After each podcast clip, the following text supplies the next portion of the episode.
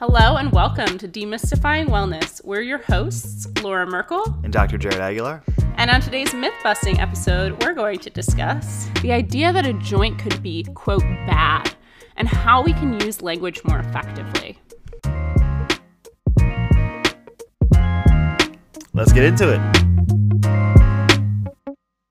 Today, I want to talk a little bit about how we talk about our bodies. Um, so I am a fitness instructor. I used to teach a lot of group classes. Um, I still teach a lot of group classes, um, but I also work privately with folks. And anytime I'm working with somebody new, um, and often when I'm working with somebody who I've known for a while, I like to check in and see um, how their body's feeling. I need to know, like, when I'm meeting someone new, especially, I'll say, like, is there anything that I need to know? Um, do you have any injuries, any conditions that that it would be pertinent for me to know about?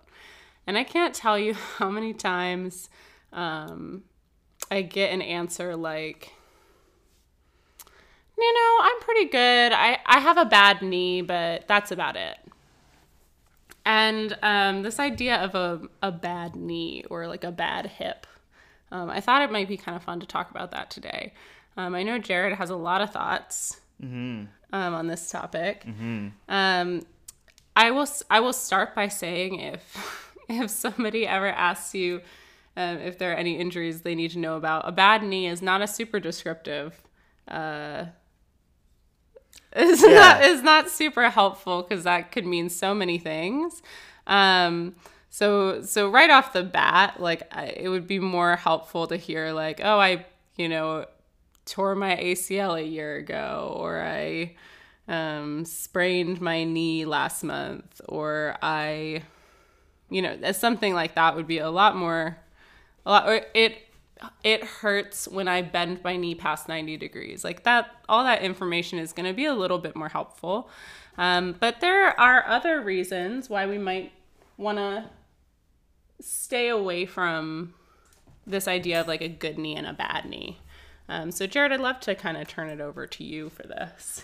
Yeah, um, you know, being a physical therapist, you do you do hear that a lot. Uh, a lot of us have a past medical history, a past injury history um, that involves tweaks, pain, um, disappointment, and over time, a lot of us tend to look at we might we might want to blame one side of our body or one joint on our body as oh that's that's the bad joint. My left side's the bad side.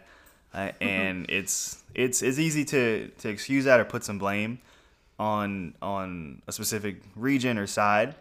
And while that while that's it's okay it might not be the most helpful if you are actually trying to overcome that or if you are in an actual rehabilitation journey in overcoming that. Simply put, because uh, words do matter, and there's many studies that have found, you know, uh, even for the same condition, if your healthcare provider, coach, and yourself use more friendly language, language that heals, words that heals versus words that harm, or more negative words to describe the same condition, those two groups have different outcomes the same condition. So uh, we That's can talk more. Yeah, it's super, it's super interesting stuff, and it's super nerdy. Um, a lot of sometimes it sounds like you're you're just the PC police, the politically correct police, when you tell ah you you know you don't need to call that knee the bad knee, or actually pinch nerve isn't. Let's let's not call it a pinched nerve. Let's call that an, an irrit, It's an irritation or something, or uh, something that's more uh, just better language. And there's many other different examples that we can uh, discuss. But it, it, it is a sometimes it is challenging, especially when you are trying to. because um, sometimes it may seem like you're invalidating somebody's experience, mm-hmm. and that's the mm-hmm. one thing we don't want to do. But over time, hopefully, they do uh, get to feel more body positive, for lack of a better. Yeah, term. I think. Um, I think like the simplest, the simplest way for me to think about it is like I just want to be more accurate when I'm talking about my body. So saying I have a bad knee is not really specific. I want to say that, you know, I'm feeling like this specific sensation in this part of my knee or I'm feeling like I'm I'm still feeling like the echo of an injury in that area and what was that injury and what what am I what are the sensations I'm feeling um, it's it's a lot more specific and therefore once it's more specific then you can you can take some action Yeah.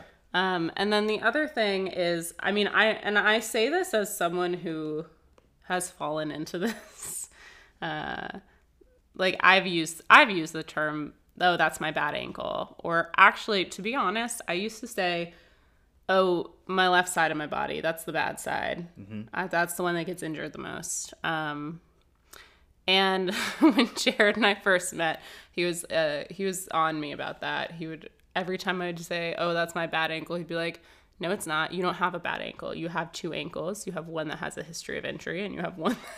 Yeah. and um, so so he would really get on me. So I had to start getting more creative. So I'd say, "Well, you know, my my left ankle's talking to me today," or yeah. um, it, the way you frame it is huge. and and I will say that it, it does make a difference because now I'm I'm having to think about my body from a more um like a more compassionate place. I'm having to I'm having to be a little bit more critical about what am I saying about myself. Um, and and again, like you said, it's important not to invalidate, right? Um, Right. Your pain is your pain. What you're experiencing is real, and I'm not saying. I know that toxic positivity is is a real thing that people use positivity to gaslight what somebody's feeling.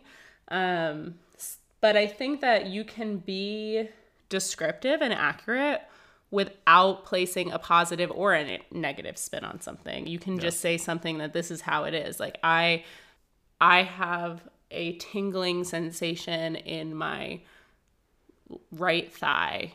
And that's not saying, oh, my thigh's bad or it's good. It's saying this is the sensation that I'm experiencing. Yeah, and not putting a positive or a negative Yeah. connotation with it. One of the big examples that we talk about in healthcare um, is related to imaging, and uh, you know we're in a we're in the U.S. Western society's really prone to oh you have pain go get an image go get an X-ray go get an MRI, um, and sometimes uh, after receiving that that image, that that diagnostic tool, uh, we're in a culture that kind of holds this up to the mirror, to the to the sky like it's fact and like it's the end all be all. When we know there's huge discrepancy in those findings and what a person is actually feeling, what their actual what their actual experience of pain is, and we can talk about that um, a lot more later.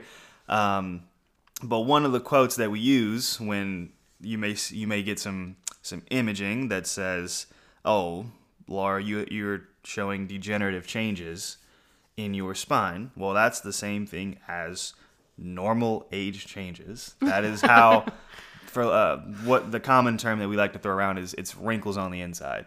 So a lot of people get you know concerned when you oh there's a there's a herniation at your at your L5 your fifth lumbar vertebrae when in actuality it's just some swelling it's just a bump and just because you may have a herniation here um, or something some de- normal uh, variation of deviance in your spine there it doesn't necessarily mean that you will be in pain or you are subject to having a bad spine it's Well- just age related changes for the most part Well, and I think that um, one thing to bear in mind, especially when it comes to imaging, is you get an image done when you're already in pain. correct You, we don't have that baseline. We don't have. So maybe you've always had that herniation. That's huge. That's the, the and so that doesn't necessarily mean that a herniated disc is because a lot of people have herniations that they just never know about. There's so much research out there that supports.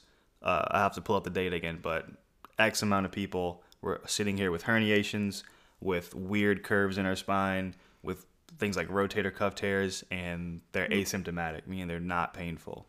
Yeah, so so just keeping in mind that like just because you got a diagnostic like an image run, that doesn't necessarily mean that that what we're seeing in the spine or some of the tissues is new or is, Is the, what is the cause of the pain. Yeah. Um, now, obviously, there are going to be like ex- like sometimes it is the fact. Sometimes that is what's causing you pain. Um, We can, yeah, we And can, we can get dive into into that later. but but I think that it is good to just kind of keep that in the back of your mind that language when we talk about the body, like I said, it can be accurate without being negative. Um, And sometimes you'll see, you know, folks can sometimes wear that as like a scarlet letter or badge. Where it's like, oh, I got the slip disc disc. I got I've got a, a bum knee and like that's why I didn't go pro. That's why I didn't make it into the league. You're like, no, I think you're just looking for something to blame.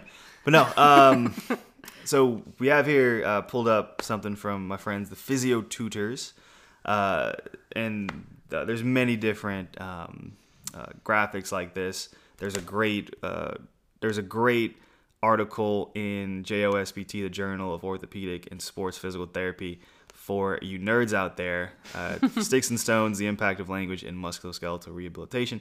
But we're gonna go with some words to avoid and alternatives that you can use for yourself when you're talking about changes in your own body or when you're working with the client. So we talked about degenerative changes. Instead of saying that, which again it's more of a Western style, more of a fix it style, more of this is what your spine is looking like. Now, after we mm-hmm. took a photo of it, you can say normal age changes. You can say those are wrinkles on the inside because we know we all mm-hmm. get wrinkles as we age. The same thing happens on the inside of your body.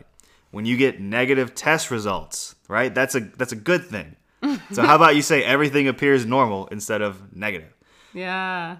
Instead of saying don't worry, how about you say everything will be okay?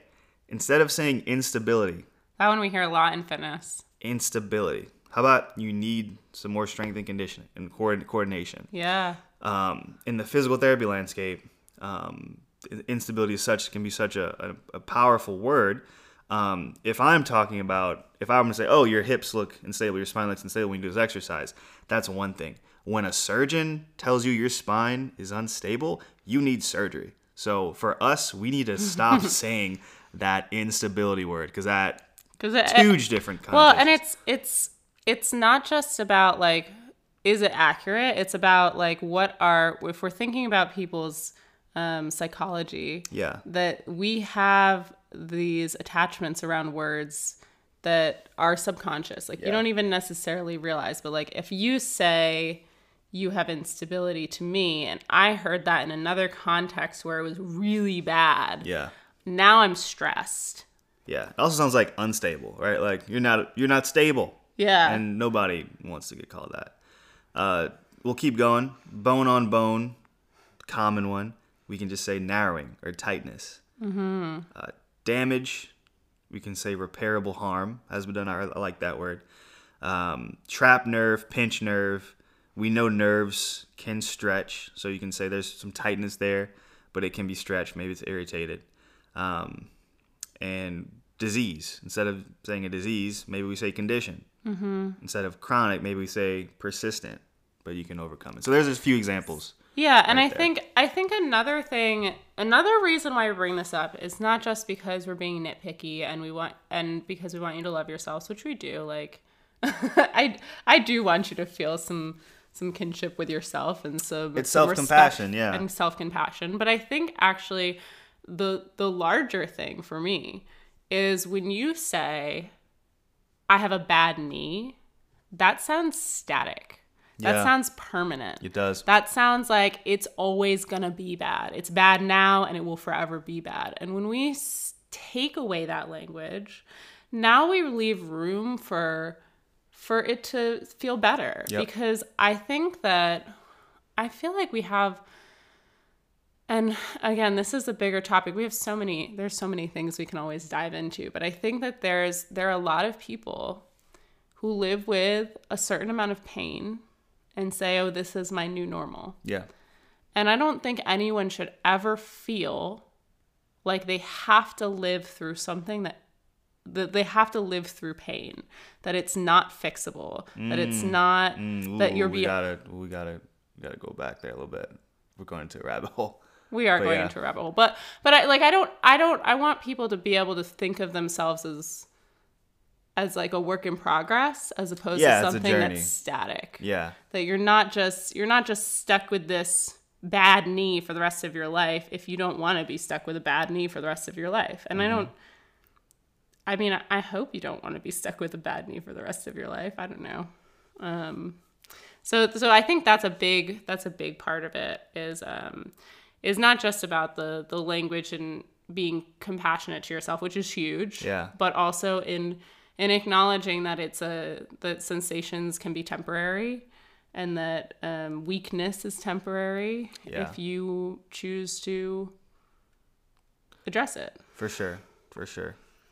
And it's less about, um, in this case, when we use language, less about like, oh, let's let's hurry up and fix it, fix it. It's got to be about fixing it more so than about understanding it and understanding the long term effects of something and how to how to strategize how you can overcome these sensations and how how does it impact your life Yeah. on that side.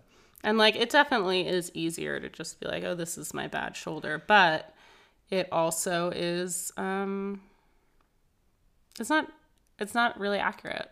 Because even if you have even if you have two shoulders that are functioning differently, they're not they don't they don't that doesn't make them less valuable.